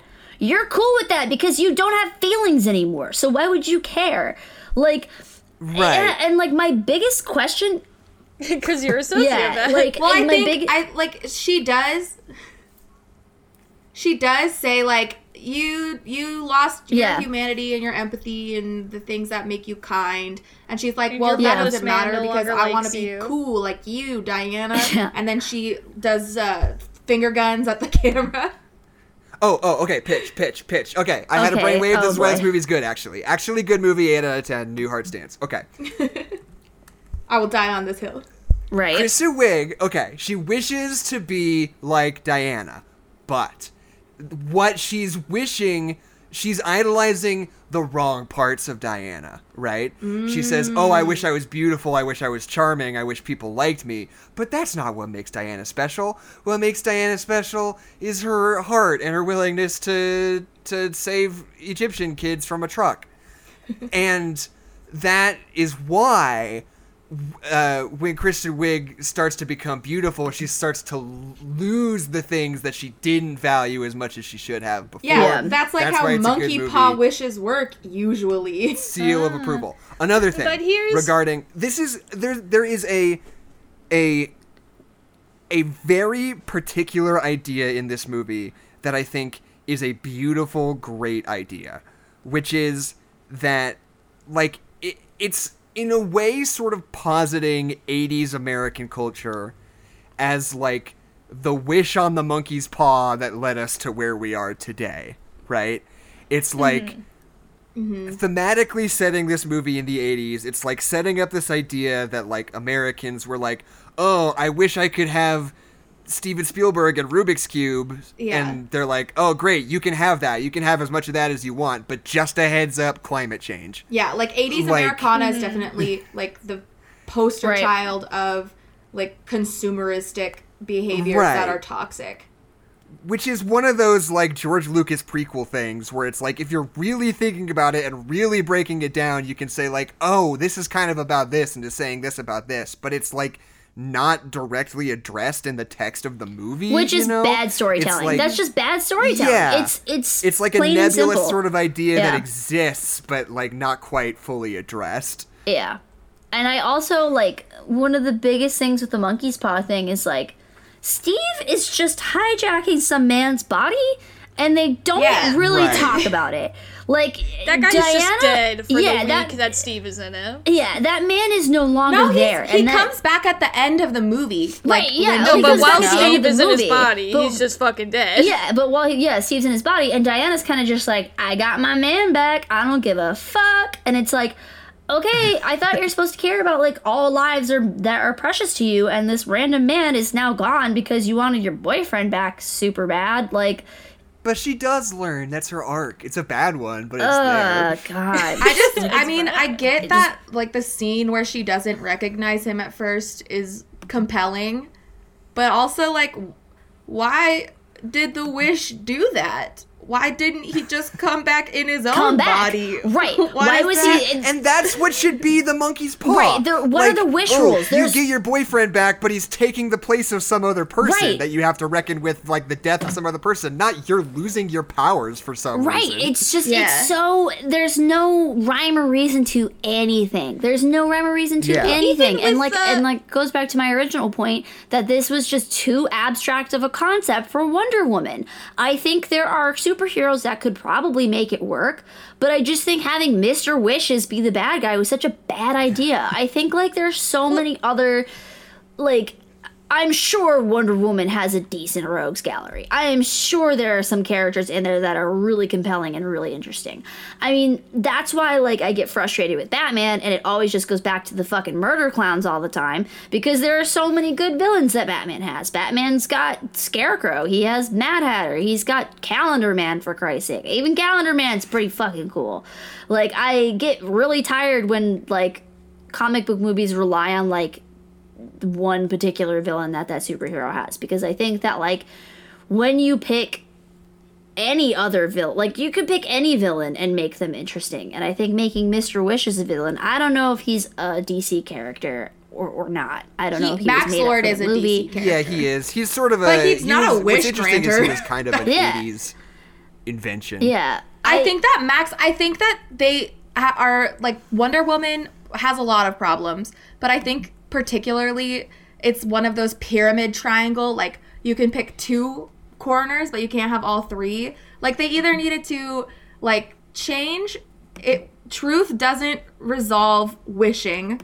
Like have wishes be solved by something else that matters to Diana or like have Max Lord in some other role that makes more sense to his character which is like greed like corporate greed mm-hmm. like there's just something like there's something like they can't have everything Like they just tried to Yeah. fit too many things that didn't always fit together. They cut up puzzle What puzzle pieces out- and ruined the puzzle.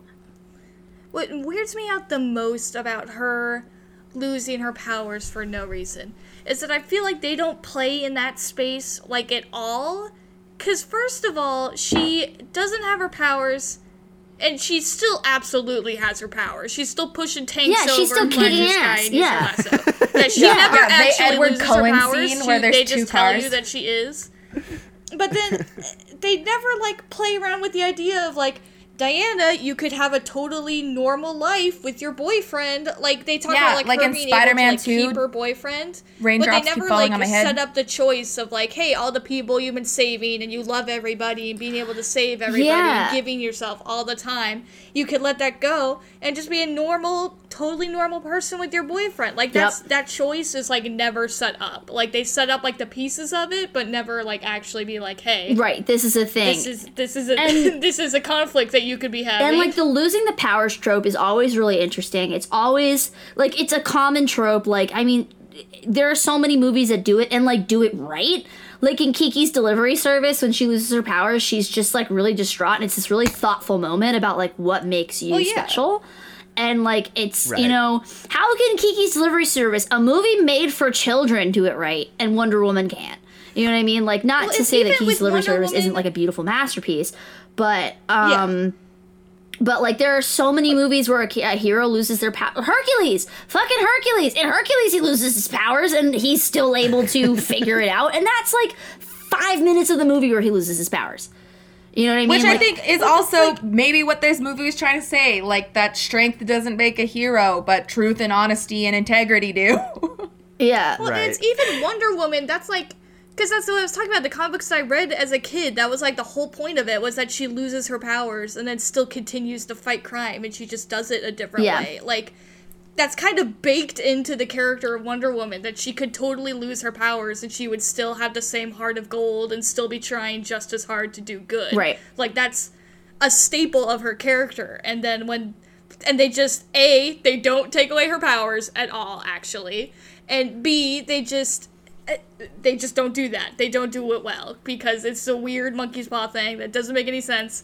And Yeah. she's still flying through the air and punching tanks and Like fighting the- Kristen Wiig. Like it just she it's just bad. It's like bad. they were bad. trying to find a way that she would need to rescind her wish, but it should have just been like if you don't do this, it's not that you're not going to get your powers back. It's that like we can't beat the villain unless you make this sacrifice. Like that's the whole point. It's not that oh no, you can't run fast now and do Right. do the do the moves, which doesn't like it, the way they set it up too. Like it just seemed like her getting hurt is part of the stakes. Like if that Right. scene in the first movie where she's walking through no man's land, we are like, she actually can't ever get hurt and nothing will kill her. Yeah. Um. So I don't know why she cares so much about her wristbands. Yeah. But like that's just the point of being a superhero is that you could get hurt potentially. Um, it should have just been, yeah, this is the right thing to do, and it sucks for you because this relationship matters to you, but it's more important that you save people. I don't know. I feel like the part of this movie that made me feel like I was taking crazy pills was like at a certain point the line of rhetoric of I renounce my wish started to get bandied around and there's no moment where they're like, "Oh, here's part of the rules, you can renounce your wish." And apparently just reverse any and all consequences of your wish, which is like, um, hey, if you could do that in the classic short story, The Monkey's Paw, there would not be a short story. First, of Right. all. Well, they, they kind of the they, shortest story ki- and that it would not exist. Yeah, they kind of say that you can give up your wishes. Like when they're reading the Mayan book, they're like, "Yeah, my people had two options: either give up their wishes or uh, destroy it, and they couldn't do either, so they buried it." I like how they right, and that's why the the, that's why the genocide on Mayans, yeah, which is that's why the. Mayans And that's why the disappeared, Mayans no fucking died. Like, yeah, insane. Yeah. Um, they're but- like, and like you can there's this point actually- at the movie where like she's telling everybody to renounce their wishes and there's everybody just going around being like i renounce my wish like they're michael scott yelling i declare bankruptcy like just Also, saying this thing this and it apparently holds this magic weight it's wh- what is yeah, that and then like it's like, oh yeah, that's fine. Let's let's just do what she says. Like what? Well, I think I think it's supposed to be I w- it's supposed to be because he's telegraphing to, uh, touching the waves or whatever Yeah. phraseology that yeah touching Yeah. the particles it's like interstellar um, but she's using the lasso of truth to show everyone the truth so it's they know in their hearts that the right thing to do is take back their wish Which is super Da, da, lazy, da, but it's fine. hate Which that. is hate lazy that writing. so much. It's the same lazy writing that was in the third act of the last movie. But I could look Yeah. past it because I really loved all the other parts of the movie and the way that they Right, and it was the third act, and it wasn't like it was the entire film. Yeah, Like, and and like yeah. I love that Diana, especially with the whole argument that like superhero like s- superpowered women are too powerful and they're too good at everything because I think a lot of times people will be so afraid to write a weak female character that they will Yeah. they will they won't Right. even include any flaws and diana isn't flawless she's Right. definitely the strongest but she struggles to see that when people make mistakes there's still people that deserve life Mm-hmm. and that that is just devoid here it's just like the only thing that diana has a problem with is she wants a boyfriend She wants her Yeah. and I then want, once I he's want my gone man's back. once he's gone part it's just like this i'm good The part of this film that made me feel like I was taking crazy pills is that where we establish when he is the wishing stone, he Right. chooses what he takes as the monkey's paw, which is bullshit, but they say that he does that for the rest of the movie. So when he teams up with Katra, she's like, he can give her stuff because she's already had her hot wish, so she doesn't get any more hot wishes. But he Yeah. can give her stuff. But how? Yeah, he's the- he he's the wish sugar daddy. he has to take something from somebody else and gives it to other people. So he'll like take power or jobs or situations or even health or whatever and he gives it to other people. Yeah. How the fuck does he turn her into a cat? How the fuck did a cat make a wish and then he took the cat's skin and gave it to her? How the fuck did Well- she turn into an actual literal cat person? They just was do that really, underst- really Yeah, lazy it- thing where he's like, "Oh, I'm on TV, and I'll take your health, and I'll take your power, and I'll take your strength," and then he's like, "And give her your angst, and give her your cat's whiskers."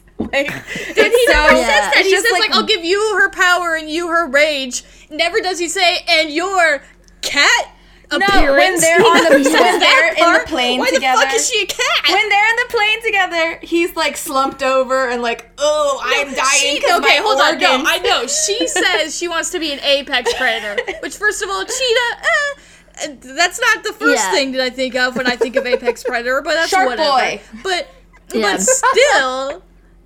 Th- That No, doesn't translate way- to it's cat stupid. person. That's not what that means. To Also, me, I thought it, was my understanding that she just like her wish backfired so hard she just turned into a cat. That's what I thought. So I Oh, did like- not know it was because he gave her powers. It was Yeah. like I the mean, I Mission like that first class, where he's like, Yeah, oh, I just I, thought wanted to be was normal and becoming now I'm so- blue. Yeah, I thought she was just becoming so evil that she was just turning into a cheetah, Right. which That's I was like, uh, Also okay. I bad. think they, they do Yeah. set up early early on in the movie where like Wonder Woman's wearing cheetah print heels and she's like, ooh, animal prints. I think she like latches onto that. But that's I don't know. I don't know why she wants to be a cat so badly. Well, it's like even if she has a cat, is that it's not it's not Batman Oh, Returns she's a furry. where she's like it, it's not where she's like oh people have called her the crazy cat lady and so she, when she rejects that life she kind of takes it as like this kind of joking whatever and maybe her Right. cat breathes life, life into her or whatever the fuck happens. yeah, yeah, yeah. She drowns But But the then point is, she like builds a suit, and it's a choice that she makes, and it makes sense for her and who she is. Kristen Wiig Right. just being a fucking cat person randomly for the last five minutes of the film, and then a regular person with like during the end PS2 credits. graphics. Yeah, Yeah. it makes no fucking sense. Makes no sense. Also, golden armor costume sucks. Looks bad. Yeah, Cat no, it doesn't look costume good. Sucks. Looks bad. Yeah. Costumes See, I don't, think look the, good. I don't think the I cheetah thought the costume's golden. that bad. I thought the golden costume was pretty cool for a I moment, also- and then I- it just I got It's didn't dumb. mind and the that's armor. it. They just took the Wonder Woman costume and put bar- body armor underneath it and made it gold. I thought it was boring. So okay, we we've been a bunch of negative Nellies on this podcast so far. Okay. Been a lot of uh, grumpy Are we gonna Gus's do like we should do a, a circle of what I liked Well, about I the just movie? want to say, I just want to say, look, I'm the kind of person I don't person, think I physically can. especially with the energy that I've tried to cultivate on this podcast. I like, I like to, I like to be, be more positive than I am negative, just in general as a, as a person. And not, not that that it's like, oh, this is equally good and bad. I just mean like I want to be fair about it, right? I Uh-huh. think, I think that this movie the first the first hour and 10 minutes of this movie up until the like invisible jet scene i think are totally fine i think i mean besides maybe like the intro which is like too long and not interesting but like you know the part where she's fighting at the mall i think is totally fine it has like a really fun. old school Oh, vibe it's I hated fun. it. I thought that all the stuff with steve trevor going around looking at 80s stuff was fun Was i thought Chris I. Pine yeah, was I really liked how because in the first movie, like Diana doesn't know anything about the world, and he's teaching her, and she does her like her montage of trying on different outfits, which is kind Yeah. of a, an old trope, but like it was oh, Hell fun. yeah. I like that Yeah. they subverted it, Yeah. and he loves sneakers. He's a sneakerhead. I thought that And was there's just so one- nice. There's this one little throwaway line where he refers to the fanny pack with the American flag on it as U.S. issue, as if he thinks Yes. it's like some piece of like military hardware. Which is Which like you'd Yeah. so assume, like if you're a soldier who died in the 1910s, Right. you're like, oh yeah, Yeah. obviously this is this is standard issue. Yes. Standard issue. I love Steve Uh. Trevor. I, I loved him in the first movie. I love him in this movie, and I was scared that they were gonna do like weird. Ooh, he's he's a weird villain, Bucky Bucky Right. Barnes. Uh, yeah. And I think I would have liked that more. I just there's just so many other th- avenues this movie could have taken, and it would have been a better movie. I don't know. Right. I think Yeah, I, no, think I think, all of like- the Steve Trevor stuff. I I was a really big fan of. I think Yeah, I honestly, like me that. too. I feel like the first hour and ten minutes of this movie is like, oh yeah, like I, I'm I'm on board. Like this isn't great, but I'm like here for this, and like I'll assume it'll get Oh, more no. interesting later. And then the thing that happens later is it goes absolutely off the rails in every conceivable way, and you're like, oh well, uh, I guess that didn't really pan out. But like.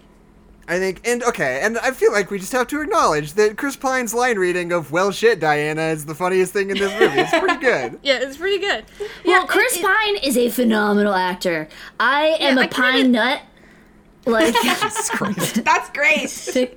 I'm a Pine nut, big fan of Chris Pine. I've loved him since Princess Diaries too. Uh, I think he's fantastic. Uh, lots of charisma there, and I just think the chemistry between. Okay, that's my one nice thing that I will say about this movie.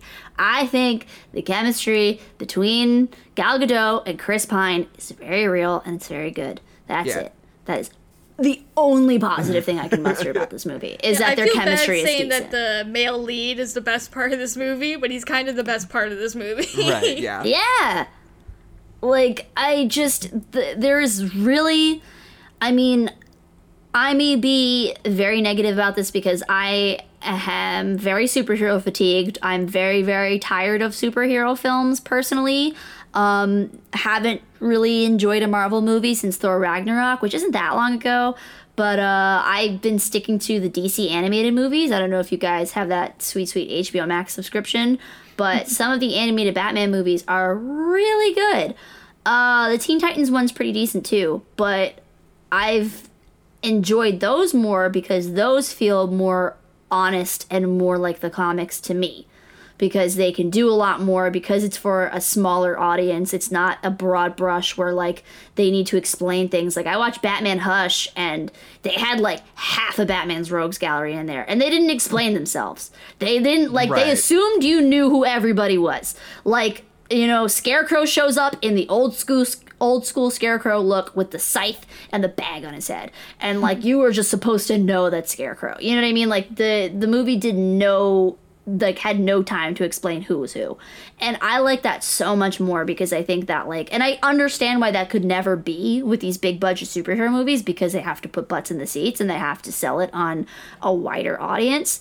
But i think that's one of the biggest things that's limiting these these comic book movies is they're trying to make it too broad and they're trying to make it too available to everyone. And it's it's not good. You're you're dealing with a weird concept. You're dealing with a woman who has an invisible fucking jet and a rope that gets people to tell the truth. And you're going to tell me that you're going to try to make that easily accessible for everybody? It's not easily accessible for everybody. It's just not, like fundamentally. and that's okay. And I think that they could have like been more creative and they weren't. And I mean like uh. I think Yeah. like what That's- I what I really loved about the first Wonder Woman is that it it felt like it, there was a good balance between like gritty lived in this is actually World War 1 circumstances and like fantastical Diana. She's a goddess and is strong and invincible. Um and like the the tension was is this war fueled by man or is this fueled by like this fantastical ares character and i think where they Right. tripped up was the execution of ares's influence and that he was there the whole time and blah blah blah blah blah Yeah. because the strength of that movie w- is steve trevor saying no like killing ares isn't going to end the war like there is Right. like there's Right. problems here. But then they, Yeah, I I, think that, that. when that happened, rules. when like people didn't react well to Ares like weird mustache, I'm going to kill you. I'm a CGI character. Yeah. Like people didn't Yeah. react well to that. But the problem wasn't Ares. The problem was the way they executed Ares. I feel like this movie really Right. needed like a trickster god who was there the whole time and he he was the one who promised this stone of like magic ability to Pedro Pascal or something like that that was driving this chaotic energy instead of like well I need oil and I need people to Yeah. answer my telephones for my son but I guess I don't actually like my son If Like- they would Yeah, just I- let Wonder Woman be silly and have fun with it and do cool things, like just have a fucking Greek god be the villain, like just like Yep. It, that's just like sewn into her DNA. That's silly. She's got a boom, a tiara, boomerang, an invisible jet, and she's from ancient Greece, essentially. And like you're just, you're not gonna have any fun with that. You're just gonna play it s- as straight Well, as possible. Like I that's mean, just well, such and- a missed yeah. opportunity. I don't think And that's, that's the problem it's with this movie because they do give her the invisible jet. It's based Yeah, on a I think- wishing but in stone. the She way- lassos I think the that's lightning at one point. I think that they the knee jerk reaction to oh people didn't like Ares. I think that's like a big problem where it doesn't it, it there's just a fundamentally like missing piece where it feels like Diana is reacting to something that is uh, unknown or like this like the origins of this stone are really unclear and they try to clarify but it doesn't actually mean anything to like her character or like Pedro Pascal's character. Is just this stone that exists and the god who made it is bad and he's got monkey paw energy. So th- this is this will not end well for humanity and the nuclear war. But I yeah I I really love Diana as a character. I I want her to stay like flawed and stay strong. And it feels like this movie just didn't challenge her enough. I just wanted her to be challenged. It just, I I just think- wanted this movie to be Wonder Woman's Thor Ragnarok, and it wasn't. and Yep, that's- forever yeah. upset. I think Yeah. I think you know we've we've been going at this for a while. We could probably start to wrap things up um, more or less here, but I do want to say that I think one good thing that is coming out of this movie, regardless of the fact that it is a big a big dookie, is Yeah. that Patty Jenkins. For so long in Hollywood, women directors get one shot. and if they Yeah. mess Right. up ever, then they get to write for television from Right. now on, you know? And the fact that this movie is a big, steamy, dookie dog doo doo, and she's still, you know, regardless, she's still signed on for a third Wonder Woman, she's still signed on for a new Star Wars movie, is encouraging in a very specific type of way. Where mm-hmm. people like Karyn Kusama just got fucked over by a, a bad movie or two. Patty Jenkins Right. finally is at a point where she has like industry clout to be able to recover from one big turd, you know? Yeah. Which I think Right. I mean, I don't know who's to say we're still we're still fairly shallow into the backlash on this movie. Maybe I'll be proven wrong. Maybe she'll get fired from both of those jobs. But there is Right. something specifically heartening about the fact about the fact that this movie sucks so bad in a weird kind Yeah. of way. Mm-hmm. Yeah. Well, because if Tim Burton can make shit shows all he wants for the past decade and still be Tim Burton street cred, you Employable. know? Yeah. Right. Yeah. Yeah. Yeah, I just think we need to. It's nice to be able to fail. It's really nice that I Yeah. can. That as a woman, it's nice to be able to fail. Yeah, I Um, don't think by the, the way- problem at all is having a woman writing. I think it's that Patty Jenkins is a more talented director than she is a writer, and that's okay. We should just Yeah. hire somebody, another woman, to write the script, like the Yeah, Right. just get another woman. Yeah. I also just want to say that like this movie, I was so let down by this movie because this movie had like one of the better trailers of the last few years, oh yeah. and like just the idea, and just like the idea of like you know there are so many movies where it's like a director coming back for a superhero sequel for something that they directed the first one of where they get to go bigger and weirder and have a much more unique take than they did the first time you know Right. like that on top of the fact that the trailer was so well put together and like the color grading on that trailer was so good. I was like obsessed with the way that Wonder Woman costume looked in that trailer cuz it was like Right. such a deep red. It was like almost purple. It looked so great. And Big Suicide Yeah. That was not first of all the movie was just bad for a lot of other reasons but also this movie looks bland as shit like Yeah. the color Yep. grading from that trailer was so great but it's totally washed out and like visually like i am so completely understimulated by this movie. Like it was Yeah. hard for me to We get get, excited like- about anything i was looking at. We get like crumbs of an aesthetic like throughout the film. Like when we're in the 80s mall there's definitely that 80s aesthetic there which is really nice. It's a little bit overplayed because of stranger things but like it's nice and we all Right. like it. And like we get Right. crumbs of it throughout the whole thing. But yeah like on the whole like halfway through this movie we just lose all sense of any kind of aesthetic and then we're just like making a movie And I think Yeah. that can kind of be like, it can be a crutch to like lean too far into like this is happening in the 80s, and then when you stop, mm-hmm. like. Look at these leotards. Look at these leg warmers. We've got them Right. all. Like then you're like, oh, now the tone feels like it shifted, or that it doesn't matter anymore. But But because so much of the messaging is about the greed of the 80s, it's weird that we don't go as hard about the aesthetic of the 80s. Like, that's Right. Yeah. so Have important you- to the 80s. Have you seen that um like Comedy Central, not Comedy Central, uh College Humor skit where they have an 80s party and like one of the girls going is just like dressed up in like 80s workout gear and everyone else is like, "Oh, I'm dressed up as a a a Reagan voter." or just like yeah. just like very plain things about that decade and it's so funny to me and i feel like we get so lost in like this is what we think in the two 2020s this is what the 80s looked like and it and then it gets a little fuddled when you're like oh and here's the actual president and here's actual like economic turmoil and yeah. potential Here's world a guy war who three does not look like Ronald Reagan, and we will not say the words Ronald Reagan. yeah i don't think he was supposed to be ronald reagan i think he I was think just Which is like, even I weird. think it oh, which is supposed to be even 80s Ronald weirder. president i think he like, looked No, if I it was he was much just like white Ronald man Reagan, they would have gotten a guy who looked more like Ronald maybe Reagan. he was just generically Yeah, he didn't look conservative enough like president Reagan. Yeah, exactly. Yeah, Wait, he was wait. just white man president. Yeah.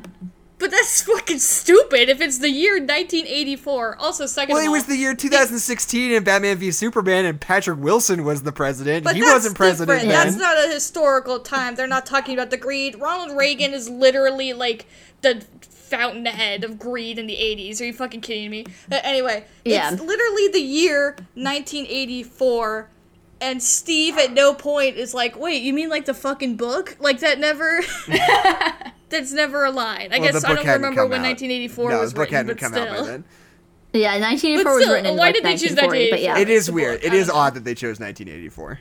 Yeah. Yeah, yeah. Um, also, by the way, um, I think Kristen Wiig is hot as shit in this movie. I didn't stand up for her earlier, but I'm just running to put my two cents out there. I think she's doing it. I think she's hot as hell. That's I just don't my- think she's my All right, I mean, hey, listen, whatever gets your goat, dude. If that's what like does it for you, I respect that. I just personally think that they could have picked literally anyone else. I think she looks fine. I just don't think she's Her scary. I'm not was so weird. intimidated. I want to be intimidated by her. There is not a threatening bone in that woman's body. This is just something weird on the on the Letterboxd page for this movie. Do you want to hear the official plot synopsis that continues to be up to this day? Absolutely. I guess. Yeah. It says Wonder Woman 1984, colon, Wonder Woman comes into conflict with the Soviet Union during the Cold War in the 1980s and finds a formidable foe by the name of Cheetah. Hmm. Incorrect. Just like fully not the plot of the movie. think- I don't know what's yeah. up with that. Maybe I they were that just plot guessing. would have been a lot more fun. Yeah, I was Yeah. about to say, sounds like a good plot. Is not the plot. Maybe they were just Yeah. guessing what they thought it should be about. They're like, well, you know, given Yeah. the time period, yeah, this would probably make sense. Uh, yeah. okay, I know we said we were wrapping up. I have one last thing from my notes I want to say before I get to the actual end of the podcast, okay? Which Yeah. is that setting a big summer blockbuster at Christmas time is a classic trick. And it's one that I love. I think that's one of my favorite things that movies do. It's why Iron Man 3 is the best movie in the MCU, and everyone in the world can find me about it. And classic other examples Die Hard, uh, Lethal Weapon. That's like a classic move that feels good going down every time. But there is something distinctly upsetting about sitting down on Christmas Day in the afternoon to watch this movie and having them be Uh-huh. like, it's the 4th of July. Of course. That does not go down smooth. That feels weird Yeah. and gross and bad, and I don't like it one bit. Okay, I mean, well, I it's think weirdly that- Christmas at the end of the movie. Also, that's not Yeah. super Right. their fault, though. No, of course yeah, it's that not. They really didn't plan for couldn't it to be come helped. out then. I think that one couldn't be helped. Uh, yeah. Wonder Woman, they had a deal with um with Dairy Queen to like release a special Wonder Woman Blizzard during the summer. Oh, yeah. Oh, and love that. they s- Dairy Queen still went ahead and released that Blizzard, which I think is Right. so funny. It was pretty good. I highly recommend it. They don't have it anymore. I like. No, it. yeah, and I don't I don't fault the movie for that. It's just funny. weird. It's just weird how when the roles are reversed, how bad and weird it feels. It Yeah. was weird that it was. So we end the movie. It's July, and then the next scene it's Christmas, Yeah. and then the movie's done. Yeah. that was weird. that was a weird thing that they did. Okay, Yeah. so to wrap up the show, th- this is what we do every week, Meg. Is we we read a, a one star review of the movie. Oh, that I love that. That's so, So- good. So, would you guys like to hear a one star review of nineteen of Wonder of nineteen eighty Wonder Woman? 1984 I would. by Woman. George Orwell. So, so, so this review comes from IMDb.com, uh, and Okay, this person credible. says, one star, poor act, poor plot, poor outfit, poor CG, and finally religious hatred. What the fuck? In 1984, Oh, yeah. there is no way that someone would say happy holidays. This is obviously religious hatred for the Christian Christmas. Oh, that's a twist that I didn't see coming. I thought they were going to talk about the, the Islamophobia in that movie, but they Yeah, just took it in a whole sure. other direction. Yeah. Yeah. They also- wow. Okay. Yeah, that's that's the religious phobia that we're talking about. Yeah, Well- damn, shoddy. Okay, like they literally reference God in this movie. Like Pedro Pascal's like, I was blessed by the Lord, and screw that televangelist. So I don't like. I would Yeah. literally was like, are But they allowed to do that in this they draw the movie? Forget Anyway. the fact that this movie literally says that there are canonically Greek gods Yeah. and no other gods, but you know that's fine. Exactly. Okay. Yeah. So anyway, my name is Jackson McMurray. My name is Adeline McMurray. My name is Keisha Rhodes, and my name is Cosmonaut Meg. Hell yeah. and this if you would like No Nerds to Allowed. follow oh, us fuck, on. fuck!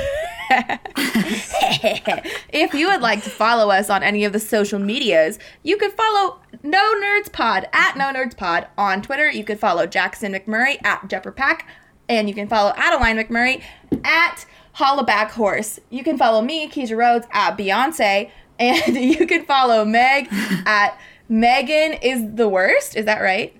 Yeah, Megan's the worst With an on H. Twitter, baby. With, an H. Don't misspell it. Because then you're getting somebody Come else. for you. And then you can like, comment, subscribe. Please tell us what your favorite 80s iconography is in the comments. We would love to know. My personal Is it favorite is Alf. Oh, There you yeah. go. Anyway, that was the thing. that was the thing. Yeah, the, and go ahead. plug. I know I plugged. I know I plugged our TikTok on the last episode. I still Oh haven't yeah. posted anything Follow us on there. TikTok. Yeah, i I'm- followed it. I think I'm the only follower. Yeah, yeah, it's in the works. Okay, we have a TikTok account, and I've been making those little highlight videos. I've got a few of them banked up, and eventually I'm gonna start putting them on TikTok, Twitter, maybe YouTube too. Not sure. That's in the works. If you want to be first in line for our TikTok content that is also on Twitter, not even exclusive. If you're really that excited about it, go for it. Follow us on TikTok. We'd appreciate it.